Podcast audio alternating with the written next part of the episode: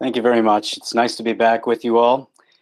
And if anyone has joined us for the first time, uh, welcome. What we have tonight is a message from the Bible, uh, directly relevant to you. And so we're going to read from the Bible in the Gospel of Luke and chapter thirteen.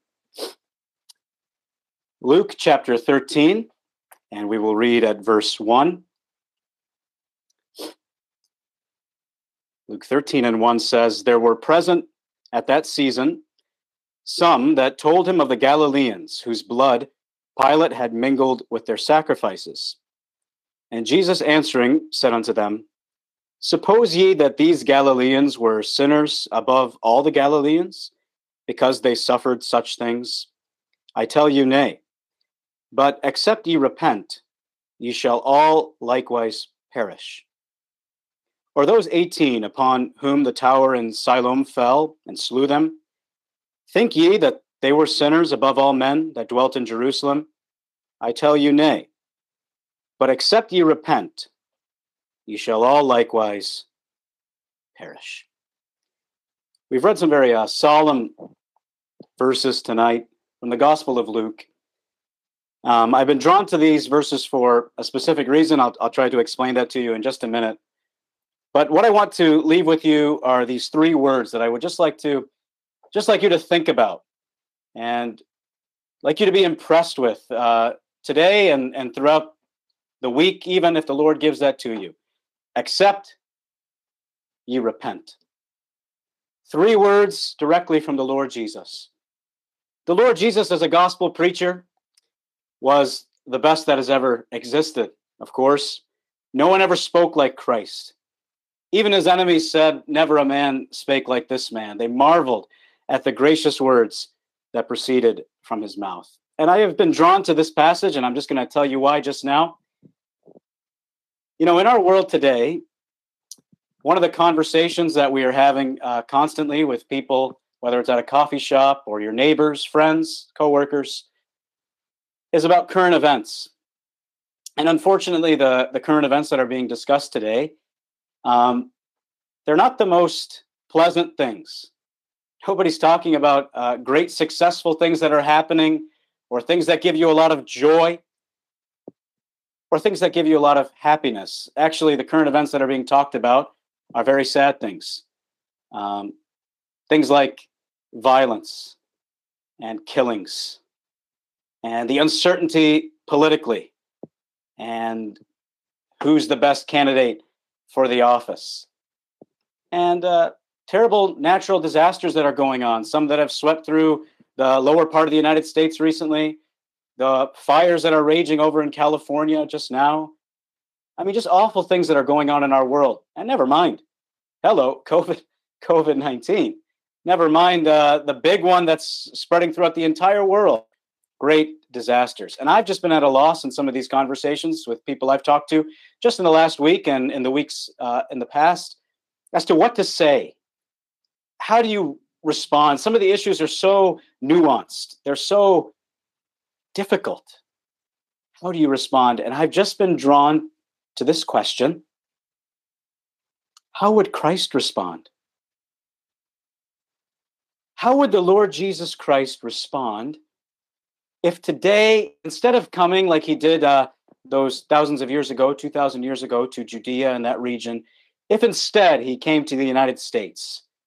And if instead he came in twenty twenty to our region and he lived in our, in our, in our country and, and, and he was presented with the situations that are going on today and cases of, of violence and social justice issues and civil unrest and uh, political issues and this disease and natural disasters, how would he respond? And I've been drawn to this passage because actually this is very similar to our day. What happened in this story, what happened when the Lord Jesus was here preaching and speaking in this region, is people approached him about current events. And they asked him this. They gave him an issue where the government was responsible for the death of a specific group of people. It says it was the Galileans, right? It was the government, Pilate, he was the governor, targeting, killing a specific group of people rather unjustly. It says it was while they were sacrificing while they were worshiping and sacrificing, the governor had killed these people. And these pe- and the crowds brought this situation to Jesus. And they told him about this, this that happened. And they wanted to know now, here is a government responsible killing. Here's a killing of somebody in authority. What do you think about it, Lord? What do you think about it, Christ? And here's the one who had the most compassion for human life. He created human life. Here's the one who had the greatest care. Here's the one who gives the standard for why all men are equal, regardless of culture. It's found in Christ and in his creation. And yet he presses on the crowd that day these three words: accept, you repent, you also will perish. He wasn't dodging the question. And the Bible in the New Testament has a lot to say about some of those issues. But he was pressing on them the more important question. And he was pressing on them the more important need, the more urgent thing. And he, ins- he himself gives another situation. Not the government targeting some people and, and they're killed and the all the discussion about that. But he talks about just a natural disaster that happened. He said there was a tower in Siloam. It just collapsed. eighteen people died. And he says, but it's not that those people died because they were, in the sight of God, more sinful than any of you standing here. No, no, he says the reason that it's not even about the fact that they died in these natural disasters that can cause distractions among us. He says, no, but except you repent, you will also perish. You see these words, except you repent. And so Jesus, when faced, right, like, like, if you want to know, how would he respond? How would Christ respond if you asked him about, you know, a shooting? Or if you asked him about some of the social justice, what would he say if he was here today? You know what he would say? He would turn to the crowds just like he did then. He said, except you repent. Unless you repent, you will also perish. You see, Christ, though he loved and got involved and cared for people, he sat with publicans and sinners. He journeyed to Samaria to heal and, and, and save a woman who was so, so confused and so abused. And yet his one mission was to press upon people the most important issue. You see, someone has once said that the most important thing, is that the most important thing, always remains the most important thing. The most important issue, the most important danger that is in the in, in the face of people, people like who are listening here tonight, is not a killing by the hand of some government official. It's not even whether that's just or unjust. It's not a natural disaster that could happen. That's not even the threat of covid nineteen. The most dangerous issue is what Jesus says here, perishing. And he says, listen, all these issues that are distracting you around you, these current events, and you're wondering, and you're getting caught up in the different debates politically, and you're just assuming that you'll be sitting there in your seat that you're sitting in now, or you'll be standing there come November, and you'll be there to see who's elected into office. No, my friend, none of that is guaranteed to any one of us. None of us. There's one more important and dangerous issue, and it's the issue of perishing.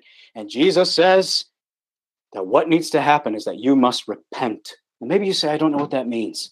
What does that mean to repent? Well, I'm going to explain it to you, and I hope so to do it simply. What does it mean to repent?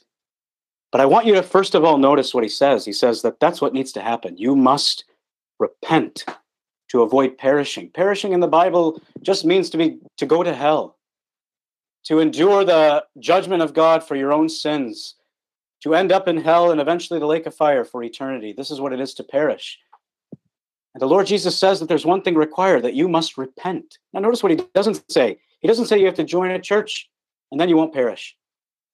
He doesn't say you have to pray, except you pray. You won't. No, he doesn't say that. He doesn't say you have to memorize the Bible. He doesn't say you have to give a lot of money. He says, except you repent, you will perish. I want to ask you, everyone here on this call tonight, have you repented? Have you turned? You see, sometimes in the gospel, I know I do this so often, and maybe some who have preached the gospel here through this medium have done it as well. The kind of format that people start out with is, Okay, there's a problem. There's a problem. They emphasize that problem to people. And then they say, but there's a great answer. And then the next part of their message, they're emphasizing that answer. Great thing to do. And then that the last little bit, maybe two minutes left, they emphasize that. Now, there's something, a responsibility you have. You need to believe. You need to receive. You need to accept. You need to trust. You need to come. You need to rest. Whatever words people use. And that's kind of their format. You know, the problem, the answer, and now this is what you need to do. You know what's so interesting about the Lord Jesus, the way he preached many times? He started with what you need to do. He said, come unto me, all ye that labor and are heavy laden, and I will give you rest. He started with what they needed to do. Come. And when it comes to this subject, he started first with the responsibility that people have before them. Repent. Except you repent. This is something you need to do. You see, we emphasize in the gospel. Somebody has just talked to me about this recently, someone who's not saved. And they said something like this. You know, I know what people are saying there about God's salvation. And salvation is of the Lord, they say. And so I understand what you men are preaching, that God has to save me. And it's up to God. And I'll just leave it in his court. And, you know, I'm going to watch the football game tonight. Hope my team does well. And I'm going to have a good time this Sunday night and through this week. And when God's good and ready to save me, well, he'll just come down and save me. But until then, I'm happy to live my own life. No, my friend. No, that's a total misunderstanding of what the message of the Bible is. The message of the Bible is that there is something that you must do. You must do it. Now, doing this is not in any way going to earn God's favor or salvation or anything like that, but you must do this. You must repent. Accept. These are the words of Christ now, not my words. Except you repent, you shall also perish. So what does it mean to repent? I could tell you many things that it doesn't mean. It doesn't mean to reform your life and try to become the best version of yourself. It doesn't mean to get on your knees and try to confess every possible sin that you can remember. It doesn't mean to shed millions of tears and such great sorrow. It doesn't mean to go through a long journey where you beat yourself up. None of that is what it means to repent. Do you know what repentance means? It's very simple. Repentance, the word means to change your mind. It's a change of mind. And I want to explain that and just use that tonight in the gospel. And I want you not to hear it from me. You know, I'm just an unknown, random person. I want you to hear it from Christ. This is what Christ, I believe, would say to you if you asked him today, Lord, what do you think about what happened in the, in the uh, police killing of that man? What do you think about what happened with the natural disaster that's going through California? He would tell you, except you repent, you also will perish. So what does it mean to repent? To change your mind. This is not a change of mind like, I want uh, chicken for supper tonight. Oh, I changed my mind. I'd rather have beef. You know, we do that all the time. It's not talking about a change of mind that's so shallow like that. No, it's a deep change of mind. It's a change of mind where a person is going one direction and they turn around one hundred eighty degrees and go the other direction. It's the change of mind that the law and uh, standards in society expect of you when they put up those signs on the road when you take the exit and it says wrong way. And if you're on that road and you see wrong way, you know what you're supposed to do. You're supposed to change your direction. Maybe this will help you when God is speaking of a change of mind. When he speaks to you that you need to change your mind, it's so deep that maybe this will help you now. He's speaking of an exchange of mind. An exchange. He's telling you that the way you're thinking about him, about God, the way you think about sin, the way you think about his son and what he did and, and how he lived, the way you're thinking, you need to exchange your own mind. You need to turn away from your own thoughts. And instead of your mind, you need to accept God's mind. This is what it says in Isaiah fifty-five. God says, your thoughts are not my thoughts. So the way you think about things, the way you think about yourself, the way you think about God or, or Christ or any of these majorly important issues, God says you need to exchange your mind. You need to get rid of the way you're thinking about things and trade that. Turn away from that and trade that for the way God thinks about things. And the marvelous thing is this, my friend. We can do that because God has revealed his mind.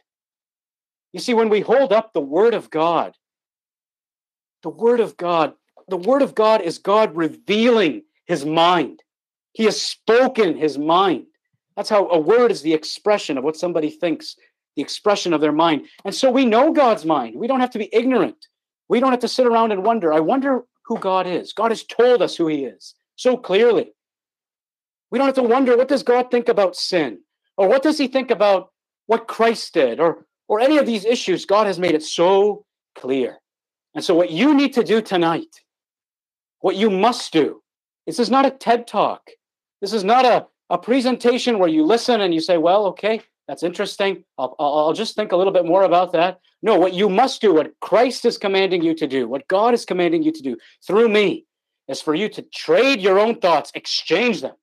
Get rid of your own thoughts about what you think about God and trade them for his own thoughts. My, what a change. What an exchange. You talk about a good currency exchange. You talk about value for your dollar. Your thoughts, my thoughts. To be able to get rid of them and have the thoughts of God from his word and to have our mind saturated with what God says. That's what it means to repent. So deep that it is an exchange of mind. It is to think God's thoughts. We will look at it just briefly in these areas. You need to change your mind about what you think about God. So many people have wrong thoughts about God.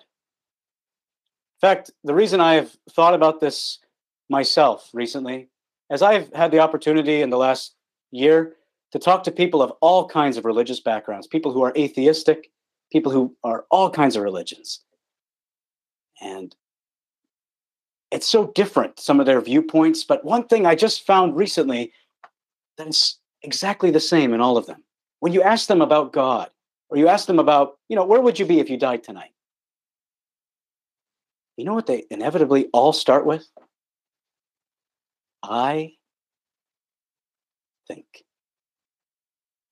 I think God is a loving God. I think I'm a good person. I think that if I do the best I can, if there is a God, he would have to let me into heaven. I think that we all make mistakes, and God may judge the murderers, and God may judge awful crimes that we can think of, but little mistakes like lying, disobeying your parents. I think, you see what's the same there? No matter who you talk to, I think, I think. You see, that's why you have to repent. That's why you have to change your mind. It's not about what you think. You see, I'm not going to heaven because I think I've done it the right way. I'm going to heaven because the Bible says, God says, Christ died for the ungodly.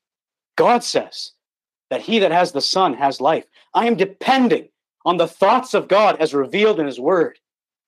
And that's what you must do. You have to get rid of what you what you think. And people, when it comes to God, my, how many different views there are about God. The common view in the United States anyway, the common view about God is he's like a grandfather. Or he's like Santa Claus, right? And he doesn't really care about too many of the mistakes we do. He doesn't really fuss about many of the problems we have. He understands, you know, and he, his, his whole ambition is for us to have such a great life down here. His drive is to give us our best life now. This is, this is the way so many people think about God. But you see, the Bible doesn't depict a God who's holly and jolly. The Bible doesn't depict a holy God. You could scrap an L. You'd be a lot closer. The Bible says he's a holy God. The Bible says he's a God who is totally different than his creation. The Bible says he is pure.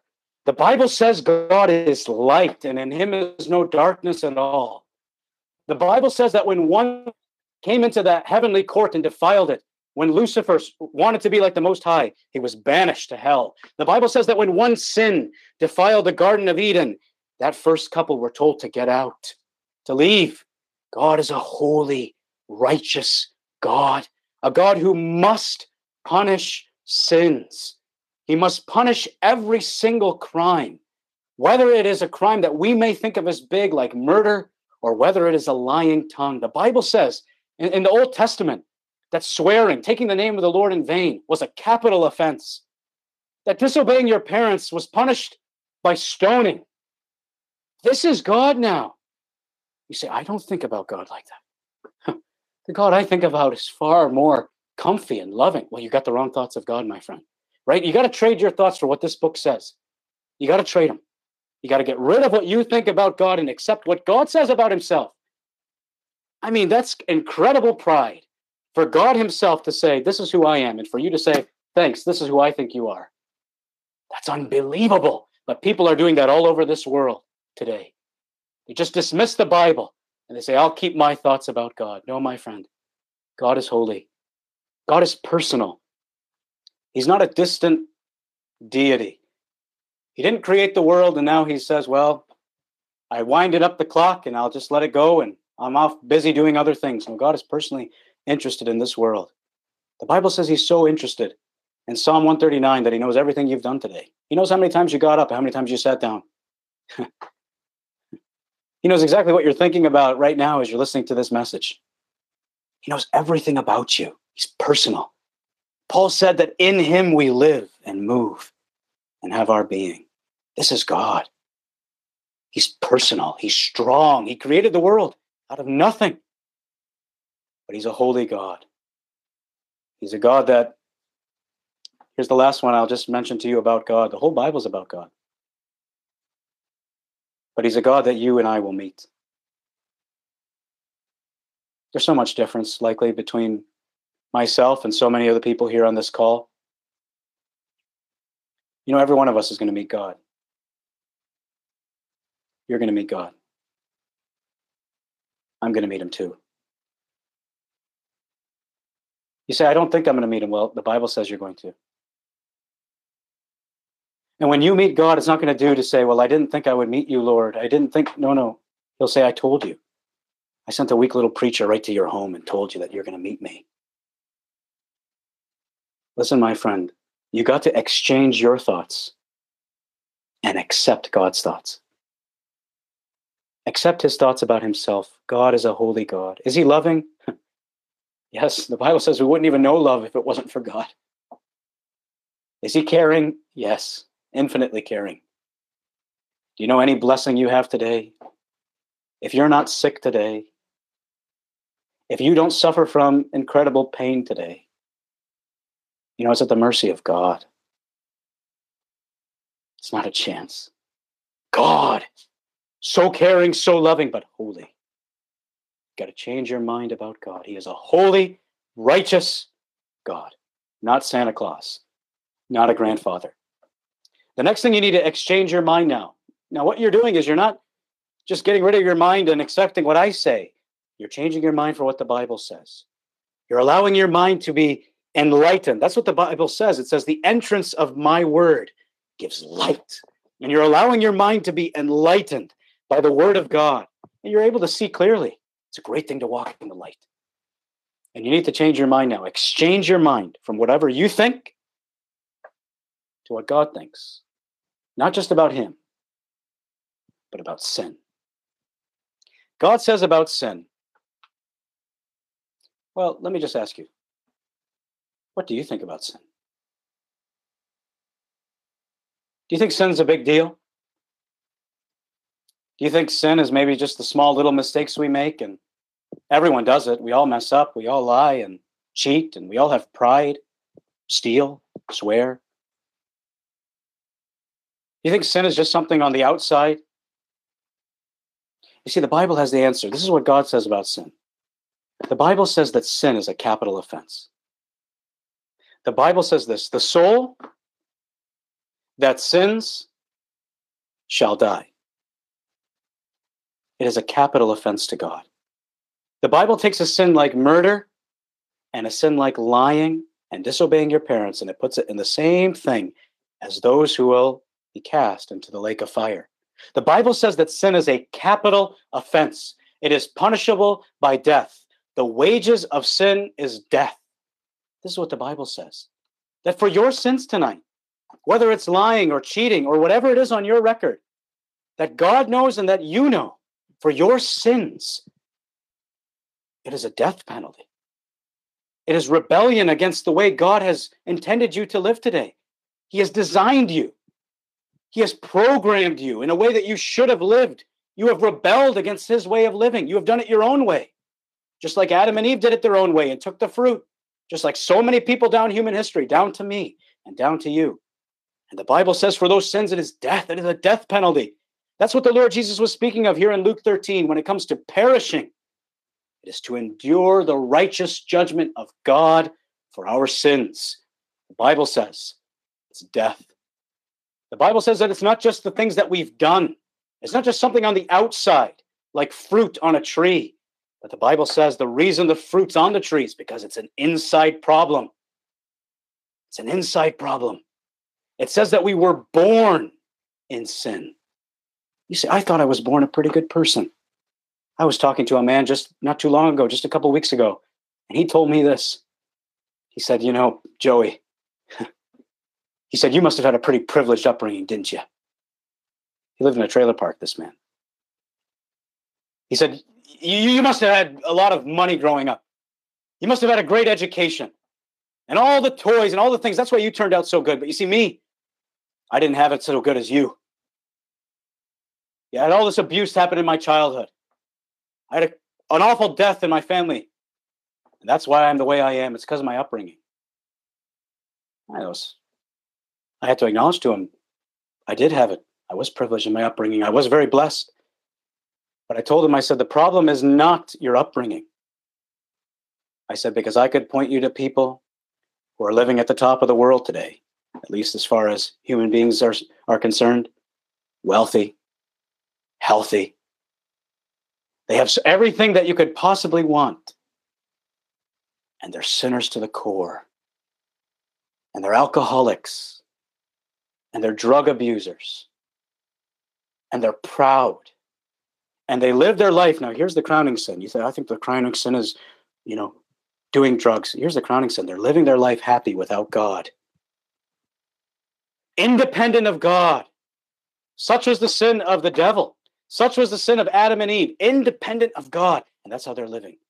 And I told him, I said, it's not an outward problem. You could win the lottery tomorrow and you could move to the nicest mansion in Jackson. If there are any around here. It wouldn't change anything, my friend.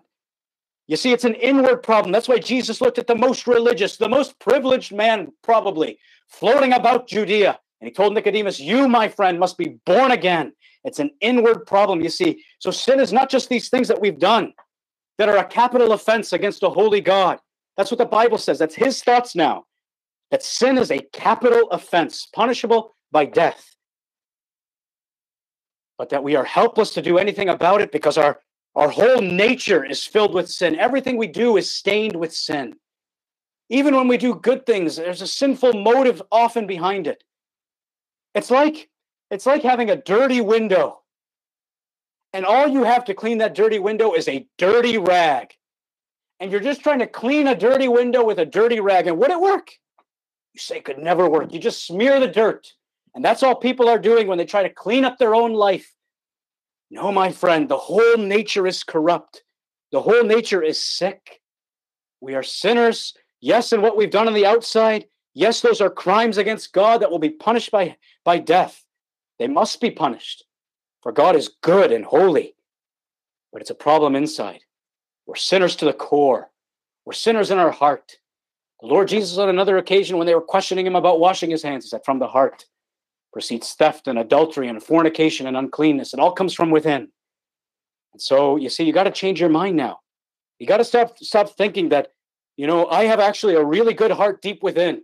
And deep down inside, if I could just tap into my deep down inside goodness, and if my situation was changed, if I had a new job, a new boss, a new wife, if everything was just good in my life, I would be just a really good person. No, my friend, you got to get rid of them. What the Bible says about sin. That it's who you are, that you are like a sheep by nature that goes astray, that all of us turn our own way. You got to exchange your mind, repentance now, except ye repent. Change your mind about God. Change your mind about sin. The Bible's picture about you, about you, of you and of me It's so desperate. It's so hard to look at. It's so uneasy. And yet, you see, that's why the Lord Jesus was pressing this upon these people who were getting distracted by the current events, because the picture is a real picture. It's who we are.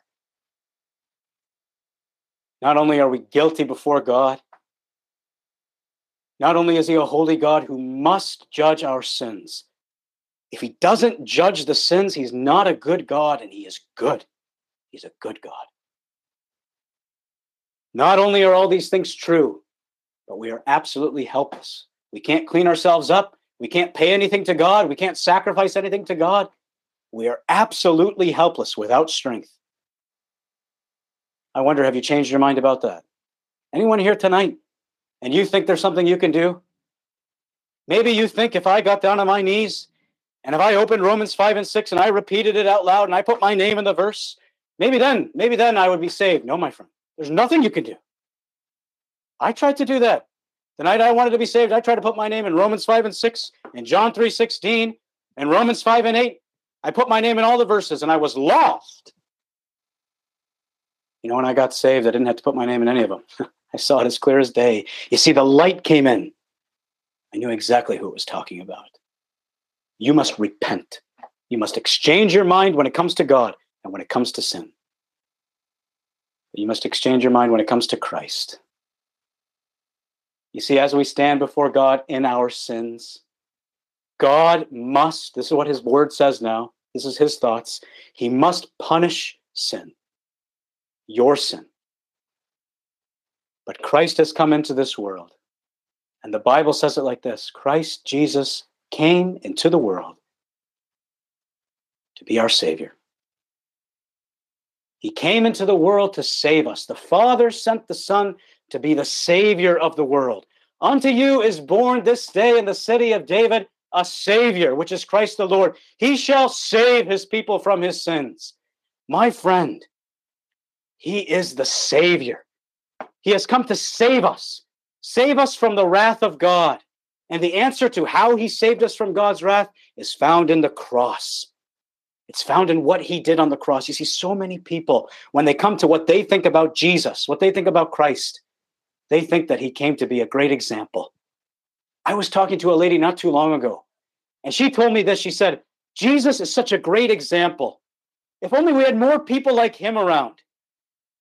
With all the things going on in our world, if only we had more people like Christ, and my, I am going to try to be as much like Christ as I can. What an ambition. What an ambition. And I think he's just the greatest model for my life. And I'm going to just try to be just like him. But no, my friend, he didn't come primarily to be the model for anyone's life.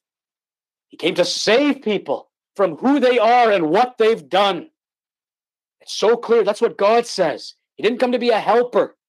He didn't come to do half the work and you do the next half, to pay half the debt and you do the next half, to pour in half the medicine, but you add your bit. No, my friend. The whole part of the Bible is he came to heal. He came to save. He came to forgive. He turned to a man one day and he said, your sins are forgiven. There's nothing that man needed to do. Rise up and walk. This is Christ. He came to save. And you know, like I said, how did he do it? He went to a cross. On the cross, as they nailed him there, as he's hanging between heaven and earth, God is placing the judgment of our sin on him. That's God's thoughts now. This is what it says. All we like sheep have gone astray. Each of us have turned our own way. But the Lord placed on him the sin of us all. That God judged Christ on the cross as he's hanging there in shame, in agony, as he's suffering there. God placed all of our wrath, all of his wrath against our sin on Christ. God crushed him. That's what the Bible says. He was crushed for our transgressions. And that's what it was for now. It was for our transgressions. I remember the night I got saved. That's what came into my mind. I knew as I lay across the bed, I was lost. I was guilty. But this verse came into my mind. But he was wounded for our transgressions. That's what God says. That's what he came to do. He came to take our place. He came to pay our debt. He suffered in our place. This is what the Bible says now. This man, after he had offered one sacrifice for sin forever, sat down. He paid the debt. He, he, he took the wrath. He took the wrath of God on himself. He cried, "It's finished." And when it comes to the issue of sin, now remember, God's thoughts about your sin is that he must punish them. The Bible says Christ took the punishment. Now, the big question is not so much what you think about that. You may think many things about that, but the big question is, what does God think about that? Does God think that the punishment Christ took was good enough? Well, on the third day, when God raised Jesus back from the dead, God was announcing to the world that it is good enough. He was sharing to the whole world that there is nothing else necessary to be done, and there's nothing else that can be done. And anybody who tries to do something else, they say, yes, I'll take Jesus, but I'll also do something else. What they're saying that the Lord Jesus did is not enough. And God is saying it is enough. It is enough that Jesus died. God is saying what he did when it comes to sin, I have accepted. I'm satisfied with his payment. There's no more sacrifice needed. It's all done in Christ. You want to know what God thinks, my friend? What God thinks about sin is that it's so awful that he crushed his only son. Crushed his only son. But what God thinks about you is he loves you so much that he crushed his only son. He crushed him. For you, my friend, he crushed him for you. He's offering tonight Christ to you. He has crushed him on behalf of the sinner. So highly does God value us, and he is satisfied with him. I will close my portion now tonight of this meeting. Listen, my friend, this is what you need to do. Except you repent.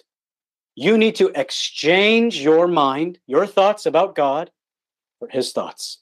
He's holy and just and good. You need to exchange your thoughts about sin for his thoughts. It's a capital offense, and the soul that sins will die. You need to exchange your thoughts about Christ for his thoughts. He's the Savior who has satisfied the claims of God, and he is available to anyone who will trust him. But lastly, I will close with this. You need to exchange your thoughts about today. What do you think about today? You say today's just another Sunday night in September, and they've been preaching the gospel through this medium for weeks now, and I'm sure I'll be getting a notification for next Sunday. It's interesting. They get different guys up there, and they get all fired up, some of them. You need to change your thoughts, my friend. You know what the Bible says? You know what God says about today? God says that today is your opportunity. There are people on this call who may not make it. This is not a scare tactic. This is not a salesman pitch. They may not make it to the end of the week. They may not make it to get another notification next week. Remember what he says. The Tower of Siloam just suddenly fell on people. There's no guarantees, my friend. There's no, no promise. The Bible says this. This is God's thoughts now. Now is the accepted time. Now is the day of salvation. And I can tell you, as somebody who grew up hearing the gospel, I've heard it for all my life. The day I was saved was the day I exchanged my thoughts for God's thoughts on this issue. Now. It's now. It's not going to wait till next summer. It's not going to wait till the next tent series. It's not going to wait till the next gospel meeting. It's tonight. It's now. I needed it now. You see, when you need to be saved, you need it now. There's an urgency. Look at that man Bartimaeus on the side of the road. They say, be quiet, Bartimaeus. Don't bother the master. No, Bartimaeus says, it's now or never. And my friend, you need to come to that point. The Bible says now is the accepted time. Today. Today. Not tomorrow. Not a while from now. It's today that you need to be saved, that you need to repent. How do you do it? You face what God says. What did Dave say at the beginning of this meeting? Faith comes by hearing, and hearing by the word of God. You need to hear the word of God, reject your own thoughts, whatever you may think of these issues. God rests in his word, and you'll be saved. Repentance, forgiveness of sins when you come today. Before I pray, I'll just close with one verse. Today, if you have heard his voice, don't harden your heart.